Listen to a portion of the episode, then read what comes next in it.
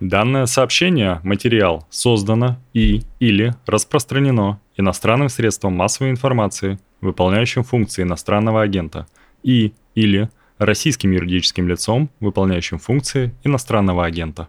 Это уведомление для нашего подкаста начитал наш слушатель Глеб. Глебу большой привет. И давайте тоже сразу расквитаюсь. Вынужденно скажу, что в этом эпизоде будет упомянут Левада-центр именем Российской Федерации, названный НКО иностранным агентом.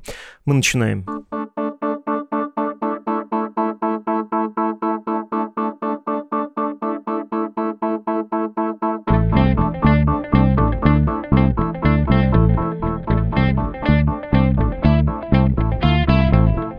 Это подкаст о новостях, которые долго остаются важными. Он называется «Что случилось?». Мое имя Владислав Горин. На днях, 13 января, директор исследовательского центра имени Гамалеи, ну то есть глава структуры, которая разработала вакцину «Спутник», Александр Гинзбург пообещал, что в стране вот-вот, уже может на этой неделе, начнется вакцинация подростков.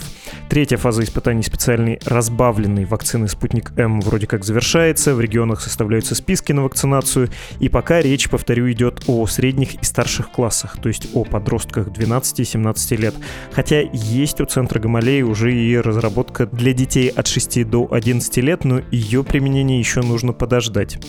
Вот какие вопросы в связи с прививками для несовершеннолетних имеются. Что это за прививки, какие у них свойства? А что, надо прививать детей и подростков? Они вроде мало болеют. Это вообще самим детям полезно или это соображение общепопуляционного характера и прививка нужна скорее для того, чтобы они меньше заражали окружающих. А получится в России привить детей, ведь недоверие в нашей стране к вакцинации проявило себя очень ярко в эту пандемию. Решаться на сколько-то резкие действия российские власти. С одним собеседником на все эти вопросы, конечно, не ответить. Давайте позовем на помощь троих и попробуем с ними разобраться. Один расскажет про медицинский аспект, второй собеседник о настроениях людей, третий о поведенческих стратегиях российской власти.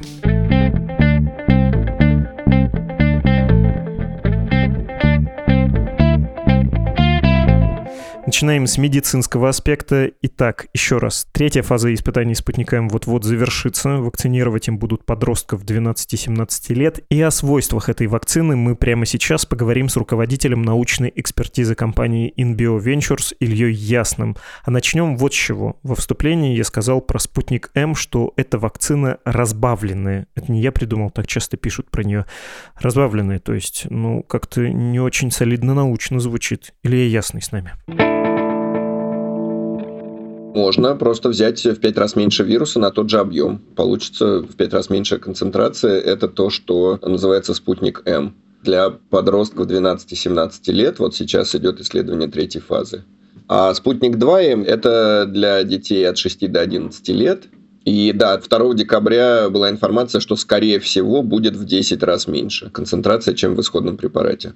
Ну да, вот просто берется и разбавляется. Спутник это векторная вакцина, так называемая. Что это значит? Это значит, что действующим веществом являются частицы аденовирусного вектора, которые несут в себе ген, кодирующий вот этот вот S-белок. Почему это называется вектором? Потому что он как бы направляет вот этот э, ген, кодирующий S-белок, в наши клетки. Он э, вводится внутримышечно, один раз заражает наши клетки, этот аденовирус, и дает им инструкцию для производства S-белка.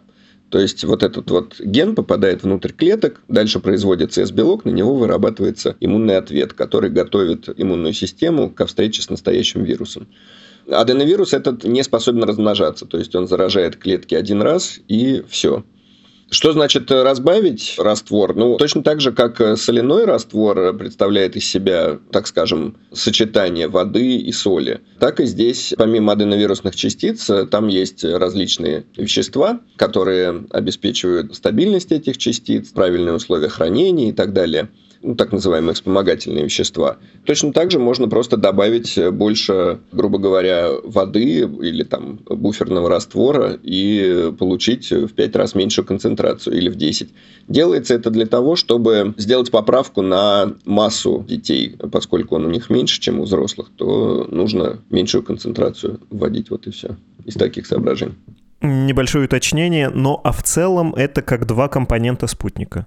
Да, ну, я не сказал про то, что вакцина тоже двухкомпонентная, как и спутник Ви. Первый компонент – это аденовирус 26 типа, а второй компонент – аденовирус 5 типа. Вот и все. Угу. Смысл этой прививки в чем состоит? В том, чтобы обезопасить детей или чтобы дети не переносили болезнь? Э, ну, понятно, что Израиль вакцинирует детей от 5 лет с осени 2021 года. Аналогичные кампании в США, в Канаде, в Италии, где-то еще, да, наверное, идут. Ну, вот это самые известные примеры. И это борьба с пандемией или защита конкретных особей, простите за выражение, потому что известно, что подростки часто и тяжело болеют, почти как взрослые, дети редко, но бывают тоже тяжелые случаи. В общем, третий раз, кажется, это произнесу. Основная цель тут какая? И то, и другое. В первую очередь, конечно, защитить детей и подростков от заболевания. Потому что действительно смертность в этих группах минимальная, но она все-таки есть. И дело не только, конечно, смертности, потому что болезнь сама по себе у определенного процента, ну, так осторожно говоря, 20-30% людей, и в том числе детей, которые перенесли болезнь даже легко, у них потом продолжается последствия от этой болезни, так называемый лонг-ковид, вот этот вот синдром, при котором возникает поражение многих внутренних органов, то есть известны случаи поражений легких, мозга, сердца, печени, почек и всего остального. И поэтому уберечь нужно, естественно, не только от смерти, но и от заболевания. Что касается передачи, то, конечно, это тоже важно, хотя там есть противоречивые сведения – что постепенно в отношении прерывания именно распространения, так называемый стерильный иммунитет, да, когда вакцинация вызывает невозможность заболеть, у нее после прививки постепенно снижается эффективность в этом плане, то есть она сначала там составляет 90%, допустим, потом э, все меньше и меньше, и через 6 месяцев это уже будет там процентов 60, а то и меньше. При этом в отношении госпитализации и смертности все равно 90 и выше остается эффективность. Но это все было по данным до омикрона. Поэтому, суммируя, да, это и защита от заболевания, и защита от тяжелого заболевания, и смерти, и прерывание цепочек инфицирования, что позволяет, конечно, защитить, скажем, пожилых, с которыми живут дети, уже достоверно показано, что вакцинация подростков позволяет снизить случаи, допустим, закрытия школ на карантины. То есть, например, там вот в Штатах есть такое ретроспективное исследование. В тех школах, где мало вакцинировано детей, их приходилось закрывать чаще на карантин из-за того, что многие заболевали. Там, где вакцинация достигает определенного уровня, там реже такие закрытия происходят. Конечно, во всех этих случаях речь идет о вероятностях, то есть никакая вакцина не способна защитить на 100% ни от тяжелого заболевания, ни от смерти, к сожалению, но снизить эту вероятность там, в 10 и более раз она вполне способна.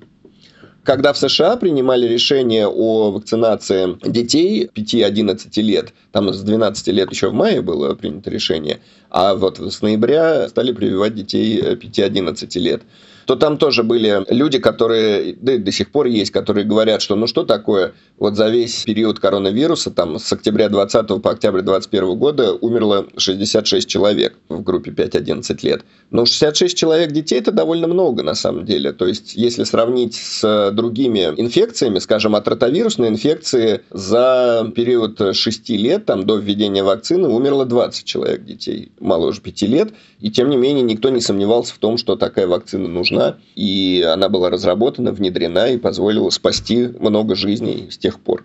Поэтому при том условии, что вакцины очень безопасны, в том числе вот эти вот коронавирусные, это я говорю сейчас про данные США, нет никаких сомнений, что баланс пользы и риска в пользу того, чтобы прививать детей. Вы сделали небольшую оговорку про то, что вакцинация, ее результаты, вы говорите о том, что известно по данным до омикрона. Про омикрона понятно, что прививки от него тоже защищают, но именно помогают легче пройти болезни. Вот этот иммунитет барьерный, он практически отсутствует или он сильно снижен. Можно что-то сказать про то, как повлияет вакцинация детей и подростков на распространение нового штамма? Ну, смотрите, он сильно снижен снижен, если человек привился давно. То есть, если человек э, привит, скажем, полгода назад, даже 4 месяца назад, то да, действительно, защита вакцинная падает, правда, не до нуля. То есть, по разным данным, ну, где-то процентов 30 защиты все равно есть. То есть, на 30 процентов меньше вероятность заболеть. Однако, если человек имеет свежий бустер, то защита снова вырастает процентов до 80 даже от омикрона. Так что нельзя сказать, что вакцины совсем от него не защищают. И то же самое касается детей, то есть как только они получат свежую прививку, вот сейчас они будут защищены, по крайней мере, там месяца 3-4 не на 100%, повторюсь, но там процентов на 80%. Не по теме, но не могу вас э, не спросить. Э, я думаю, что многих э, теперь волнует этот вопрос. В 2022-то кончится. Вот как вам кажется, эпидемия в этом году завершится? Потому что что-то такое говорили и в прошлом году, и сейчас, когда, ну, скажем, в Германии санитарные власти что-то такое заявляют. Хочется верить, но реальность показывает, что появляется новый штамм, и все повторяется снова. Есть у вас ощущение ощущение, что, кажется, пора уже завершаться всему этому? Нет, безусловно, давно пора, но я не могу сделать однозначных прогнозов, и никто не может. Есть разные сценарии. Есть э, такой сценарий, что пандемия завершится в 2022 году. Если не появится действительно более злой штамм, чем омикрон, то такое вполне возможно. Но для этого нужно продолжать э, прививать людей, и вакцины не работают сами по себе. Они работают в сочетании с другими противоэпидемическими мерами. Там, где возникает масштабная вспышка, должны вводиться карантинные меры. Независимо от этих вспышек, пока пандемия идет, пока есть какой-то уровень заболеваемости, люди должны ходить в масках в общественных местах. Только так можно справиться с пандемией. К сожалению, вот э, тут э, рассуждали ведущие специалисты в этой области, что в 2021 году как раз оптимизма было больше, особенно в начале 2021 года, когда появились вакцины и оказалось, что они очень эффективны и безопасны. Ведь никто не ожидал, что удастся за год сделать вакцины с эффективностью 90%. Многие надеялись, что вот сейчас мы всех вакцинируем, достигнем уровня коллективного иммунитета и удастся справиться с пандемией. Потом появился дельта, потом омикрон, и, конечно, эти надежды поугасли, но самое неприятное, что человечество хорошо справилось с вопросами вот именно такими биотехнологическими, да, с разработкой вакцин, с масштабированием производства, но не смогло справиться с социальными вопросами. То есть, э, вот это вот неприятие вакцинации – никто не ожидал, что оно примет такие масштабы, да. А второй вопрос – это то, что развивающиеся страны и вакцинация, скажем, там Африки, бедных стран Юго-Восточной Азии потерпела провал тоже. То есть, вот эта программа COVAX, она должна была поставить до конца 2021 года, по-моему, 2 миллиарда доз по всему миру, и этого не случилось. То есть, э, богатые страны делают уже по четвертой прививке, там как Израиль или США – а в бедных странах еще по первому разу население не привито. Огорчает то, что в России мне кажется, это одна из причин, кстати, того, что Россия на первом месте по антиваксерским настроениям, что такая закрытость в плане результатов. То есть, вот э, сейчас уже выводится в гражданский оборот так называемый «Спутник М», и про него нет ровно никаких данных, кроме там, одного заявления о стопроцентной иммунологической активности вакцины. Почему нельзя взять и опубликовать промежуточные результаты третьей фазы, которые уже должны были быть в ноябре получены? Вот это совершенно для меня загадка. Был медицинский аспект. Теперь давайте об общественном мнении. Пандемия показала, как непросто граждане России относятся к вакцинации, к разного рода ограничениям, как недоверчивы и обеспокоены они бывают. Вот обо всем этом, но не общими словами, а языком цифр и с опорой на социологические измерения Денис Волков, директор Левады-центра. Мы задаем вопрос регулярный о том, готовы ли вы сделать прививку. И сегодня эта цифра вот тех, кто не готов, сократилась до 36% на конец ноября. То есть больше, чем в полтора раза сократилось количество тех, кто не готов сделать с весны прошлого года.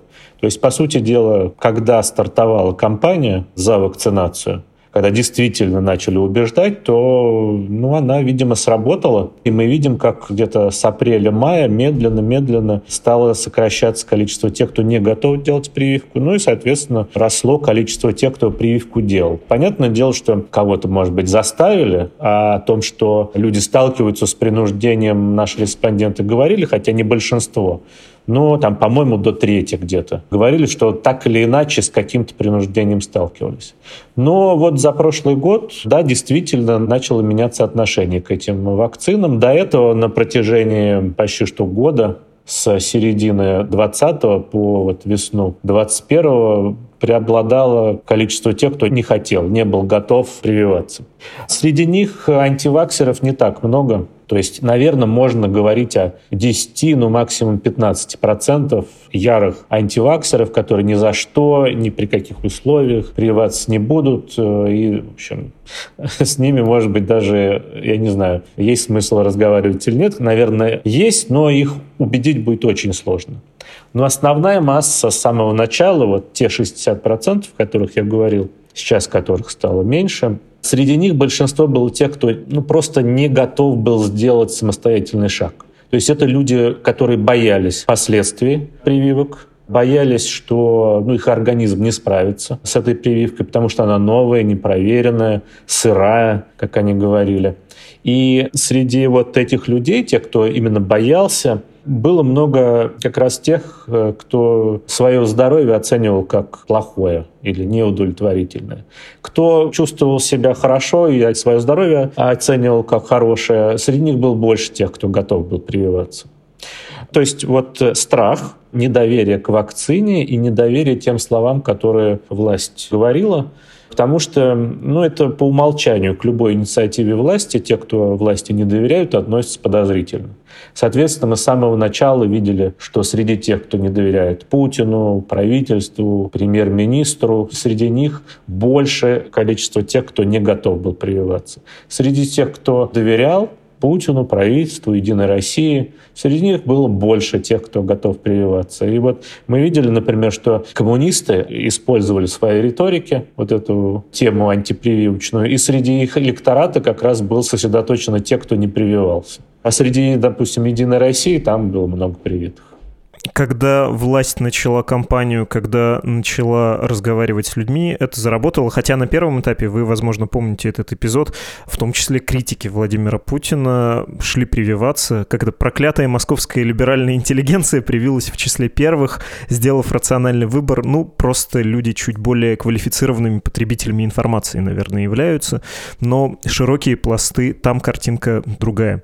А, хорошо, спасибо за это объяснение. У меня есть вот какое весьма умозрительное рассуждение. Мне кажется, что за время пандемии случилась такая нехорошая легализация антиваксерства. Эти настроения, в общем, были достаточно популярны и до пандемии, до вот этой прививочной кампании, но во время прививочной кампании многие люди, выступающие против прививок, как будто обрели силу. Они получили аудиторию, и их слова стали звучать громче, ну, в силу общей такой нервной обстановки, да, когда ловишь любой звук. И они нарастили, что ли, свой авторитет. Вот из э, соображения «я не прививаю своих детей, не прививаю», и с точки зрения несколько маргинальной, из каких-то мамских форумов и ВК-групп с э, гиперзаботливым таким родительством, из вот этой области годовасиков и пропуканных фенхелем пузожителей, или как там это все называется, я путаюсь в формулировке, это все превратилось, ну, в общем, в часть общественной дискуссии.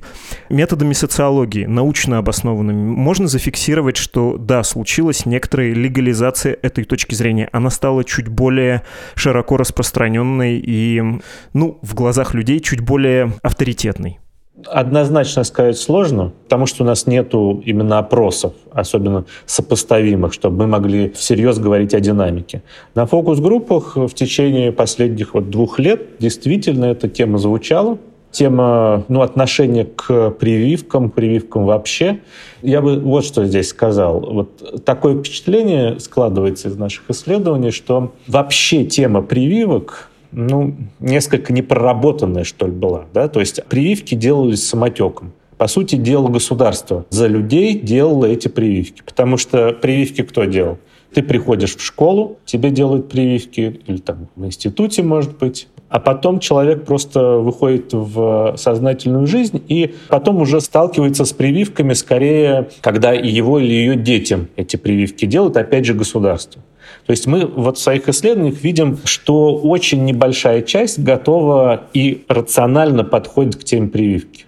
Что вот э, возникла ситуация, когда не государство тебе э, там вкалывает в государственных учреждениях, с тобой соприкасаясь, а когда ты сам должен был принять такое решение. И вот мы увидели, что очень небольшое число сами были в состоянии это решение принять. И в наших исследованиях, например, мы видим, что наиболее привитая категория граждан — это те, кто делал себе самостоятельно прививки от гриппа. Вот там практически все уже давно себе прививки от коронавируса сделали. Не все, но абсолютное большинство. То есть у кого была эта привычка заботиться о своем здоровье самостоятельно с помощью прививок, для них это не стало новой ситуацией. А большинство наших сограждан оказались в ситуации, когда они сами должны были принимать решение о том, в чем они не чувствовали себя уверенными. И здесь вот э, ну вот вы сказали про эту интеллигенцию, и действительно основной фактор там был не критическое отношение к власти, а именно способность к самостоятельному принятию решения. Важного, очень важного решения по своему здоровью. Как оказалось, далеко не все на это способны, и в исследованиях мы видим, что люди говорят, что это государство должно принять за нас это решение. Говорит, я же не врач, я же там не медик, Пусть они принимают это решение, пусть они нам скажут, что вот э, это действительно надо делать, а я не буду делать, у меня нет достаточно информации, знаний и так далее. То есть вот такое некоторое перекладывание даже не на врачей, а на государственную систему здравоохранения. А система здравоохранения тоже не особо власти не особо были готовы эту ответственность на себя принимать, по крайней мере, вот на начальных этапах. Говорят, что давайте сами, сами прививайтесь, мы вам советовать не будем. Ну, очень понятные эмоции. Я тоже о своих прививках знаю хуже, чем о прививках своего сына. Это вот надо маму мою спросить. У нее моя детская медкарточка лежит и дневник или как-то сертификат прививок, да. Очень ясная схема мышления и того, как это устроено. Впервые пришлось принимать самостоятельные решения. Редко действительно приходилось мне, например, тоже это делать. Энцефалит, кажется, я сам себе сделал осознанно, поняв, что это необходимо и есть некоторая опасность. Давайте отдельно про детей поговорим поговорим, насколько дети — это святое. Потому что, опять же, умозрительно кажется, что в смысле страхов, какой-то чувствительности к этой теме многие готовы отделять прививки от принудительных мер. Я, может, и готов сделать прививку, но я очень не хочу, чтобы меня заставляли. Я слышал не без смеха про то, как люди говорят, это же последний бастион нашей свободы, и я тем, кто это мне высказывал, отвечал, ну, то есть ты только сейчас проснулся. Вот в этот момент тебя это стало беспокоить. QR-коды и принудительные вакцинации на работе тебя беспокоит. А до этого у тебя все в порядке, да, было странно, что в тебе либерал проснулся. Вот дети, это, кажется, тоже такой рубеж очень чувствительный когда люди готовы реагировать крайне нервно. Как вам кажется, это вот э, сильно чувствительная штука или нет? Та же инерция советского воспитания, советской прививочной политики, она тут сильнее будет? Ну, вы знаете, действительно, тема чувствительная, но там это все тоже зависит от того, делают ли детям прививки обычные. Среди тех, кто делает, все-таки намного больше тех, кто готов детям сделать прививку от коронавируса. А тех, кто не готовы, не делают, их не очень много. Их не очень много, и там вот действительно все эти страхи о прививках вообще переносятся на прививку от коронавируса. То есть все вот зависит, опять же, от практики. Хотя, действительно, прививку детям опасаются делать чуть больше. Все-таки прививки для детей раннего возраста еще тоже не одобрены. То есть здесь будут, конечно, следить за тем, как государство какие рекомендации будет давать, насколько настойчиво она будет эти рекомендации давать, кого привлекут к популяризации этих вакцин. То есть люди, которым доверяют, должны, видимо, быть привлечены вот к этой кампании. Но, опять же, здесь государство должно на себя принять ответственность, которую оно не всегда хочет принять, хочет как-то избежать, переложить на кого-то еще, да, на уровень пониже. А может быть, если это не Путин, то пусть это будут губернаторы и так далее, и так далее. Вот это очень плохо действует на людей. Здесь нужно более однозначно действовать ну, принять на себя какую-то ответственность и об этом говорить, и чтобы был какой-то пул экспертов, которые ну, людей убеждают, экспертов, которые людям знакомы, которым они верят. Вы говорили про 10-15% людей резко, очень однозначно настроенных против прививок. Что касается детей, подростков, среди родителей этот процент насколько повыше? Есть ли такие сведения? Ну, у нас нет, к сожалению, данных. Но, опять же, вообще радикальных антипрививочник, наверное, еще меньше. Те, кто готов вот вступать в какие-то взаимодействия, это вообще несколько процентов, я думаю. Но вот такого тихого сопротивления может быть больше. То есть 2%, 2-3% это которые прям заявляют о том, что они против прививок вообще, а 10-15 это говорят то, что они не будут делать прививку от коронавируса ни при каких условиях. То есть здесь вот такой люфт, разные формулировки.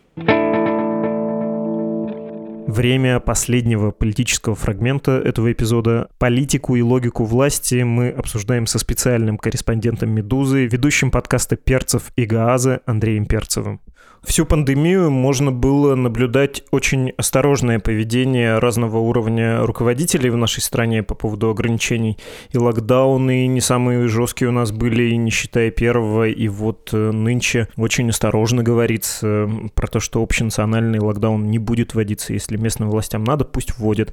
Любого рода принуждение к вакцинации, оно тоже такое гибридное. Мы никого не заставляем, хотя куча людей не могут работать, да, стоит такое условие для того, чтобы выйти трудиться при весе. QR-коды вроде ввести хотели, а потом законопроект правительства о введении QR-кодов в первом чтении принятый отложили. Госдума сняла его с рассмотрения 17 января, это буквально было.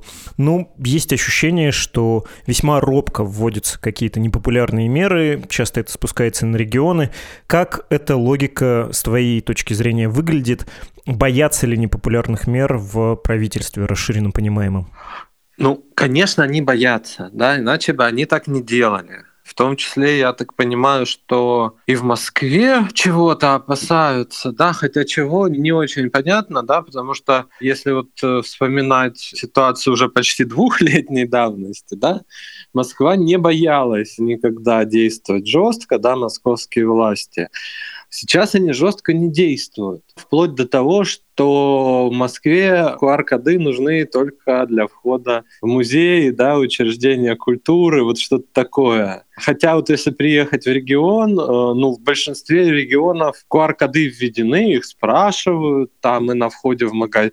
Даже на входе в торговые центры бывает, да, такое вот, что спрашивают QR-коды. Не знаю, вот меня в Карелии, например, оштрафовали за то, что у меня маска слезла с носа да, вот и там протокол был отпечатан даже так, что в принципе она подразумевает, что человек в маске находится, да, но она у него куда-то сползла. То есть в регионах это применяется, и в принципе мы видим какой-то... Вот тут, знаешь, я не очень понимаю на самом деле, на чем они основываются, да, то ли какие-то соцопросы, которым они очень верят, то ли еще что-то. Но даже вот в небольших провинциальных городах, вот я разговаривал с людьми, многие люди привиты, они как бы сами привиты, они знают, что умерли, допустим, у них соседи, они болели, их родственники болели, да, то есть, знаешь, вот это дурацкое это словосочетание «глубинный народ», да, когда за Сурковым начинают повторять, имея в виду просто людей, да, ну, как сказать, жителей, да, я не знаю чего даже, провинции, глубоко, вот я и не понимаю это. Да, они-то как раз к этому более-менее нормально относятся насколько я вот для себя это понял. Да, какие-то товарищи есть, которые вот сильно против, еще чего-то, да, там в Екатеринбурге выходят люди на митинги, на какие-то акции, но их ведь немного. Поэтому, честно сказать, я не знаю, чего они опасаются. Протестов, наверное, нет. А вот каких-то, наверное, дальнейшего падения рейтинга власти, например, на фоне удорожания продуктов и вообще жизни, я думаю, что, наверное, да. Вот этого они, конечно, сильно боятся, да, что рейтинг уйдет совсем в Единой России, Путина куда-то прям вот вниз. Вот сильно их это страшит. Ну, то есть это страховка от э, триггера. Пусть антипрививочников не очень много, но мы не хотим допустить ситуацию, как в одной степной стране, когда повысили цены на газ и началось. Да, и может быть, я не исключаю, что это есть убеждение такое внутреннее, что это будет большим триггером. Но опять же, вот законопроект по QR-кодам, он что подразумевает? Что региональные власти имеют право вводить QR-коды. Они что, сейчас этого не делают? Они делают, QR-коды введены. Да, во многих регионах они, вот, пожалуйста, тебе коды. На транспорте, ну, на транспорте, да, наверное, кому-то не понравится. Какие-то междугородние, еще что-то, перевозки. Но если представить себе, например, авиатранспорт, а кто им пользуется? Ну, люди какие-то более-менее продвинутые, которые, скорее всего, привиты имеют код, да, и в принципе активные. Если ты активен, ты, значит, заболел, если не прививался, да. Или командировочный. А у нас, как правило, командировочные работают ну, в госструктурах или ну, каких-то крупных корпорациях, которые добровольно принудительно всех привили. И тут уже, да, какой-то, знаешь, символический, нет, он виден, да, то есть это очевидно так. С одной стороны, вот этот страх перед каким-то вот ужасом, да, падения рейтинга. С другой стороны, видимо, там есть люди, которые, ну, правда считают, что это ну, неправильно, нехорошо, что вот в Европе так делают, а мы не будем, да, и у нас все будет в порядке. Ты знаешь, у нас вообще выпуск про то, как подростков, а потом, видимо, и детей будут вакцинировать. И понятно, что дети — это дополнительная чувствительная тема. И по той же ситуации с QR-кодами, по комментариям в Телеграме у Володина, было видно, что, несмотря на то, что в регионах эти QR-коды активно принимаются, и Госдума, кстати, откладывая в долгий ящик этот законопроект правительственный о QR-кодах, именно с такой формулировкой, что, типа, зачем вам закон, у регионов уже есть полномочия, хотят, пусть пользуются. Ну, в общем, видно, что это это чувствительная тема, а дети чувствительная тема вдвойне. Как тебе кажется, опять же, расширенно понимаемое правительство, чиновники, начальство, оно как будет смотреть на вакцинацию детей? Будет ли предпринимать какие-то резкие шаги? Может ли на них решиться, учитывая, что, ну, во-первых, деткам-то это по здоровью может помочь, а во-вторых, это в общем популяцию поможет вытащить из пандемии скорее? Вот знаешь, скорее всего, вот детей они не тронут. Если власти не сделали, например, QR-код на междугороднем транспорте, то вакцинацию детей обязательно представить себе тем более трудно. Вот это, конечно, намного более чувствительная тема, потому что, ну, во-первых, в принципе, достаточно много ну вот среди родителей есть антипрививочников, да, вот такого плана, что детям лучше не надо, да, вот детей не дадим. То есть они до ковида существовали, такого рода антипрививочники. И, в принципе, взрослые, да, ну вот кого-то там обязали прививаться на работе, да, он, значит, чтобы ходить на работу, сам привился, ну вот я жертвую собой, ладно, там, значит, я работаю, зарабатываю деньги.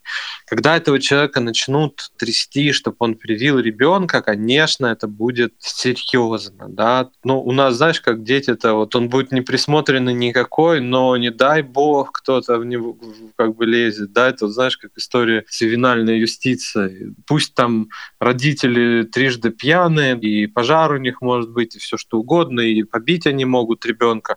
Но если к ребенку пришли ювенальщики, это ужас, значит, ребенка лишают семьи да, какой бы она ни была. То есть это вот странный достаточно взгляд, заставлять детей, да, и тут начнется, что на нас уж ладно эксперимент, а вот на детях, да, там самое святое. Ну, любим мы вот какие-то символы, ярлыки, не знаю, как назвать, что вот ой, дети, да, все, вот это прям ужас и последний рубеж. Да, скорее всего, так и будет. Ну, пока то, что я слышал, говорилось, что подростки старше 15 лет сами смогут принять решение, прививаться им или нет.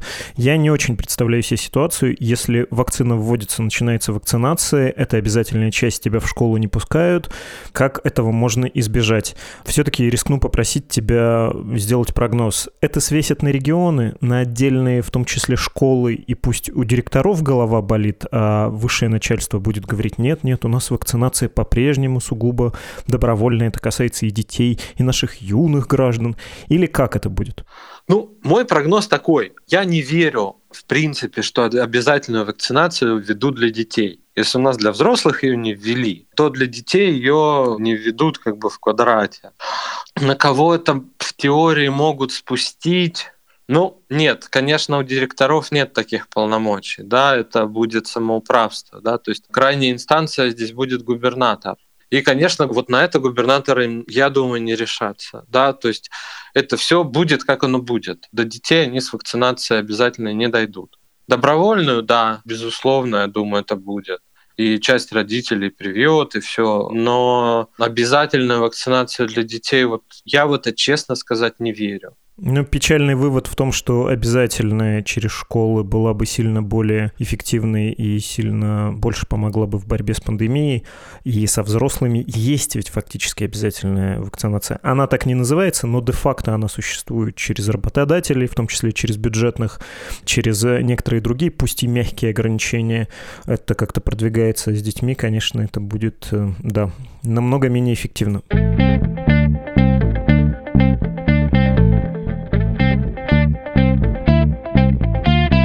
Вы слушали подкаст «Что случилось?» о новостях, которые долго остаются важными. Если хотите с нами о чем-то пошушукаться, пишите на адрес подкаст собакамедуза.io. Если хотите, чтобы вся «Медуза» и этот подкаст в частности дальше существовали, не стесняйтесь жертвовать нам деньги. Все подробности на страничке support.meduza.io. Этот эпизод и шире этот подкаст делали я, Владислав Горин, редактор и продюсер Лора Суслова, автор музыки Виктор Давыдов, отдел дизайна «Медузы».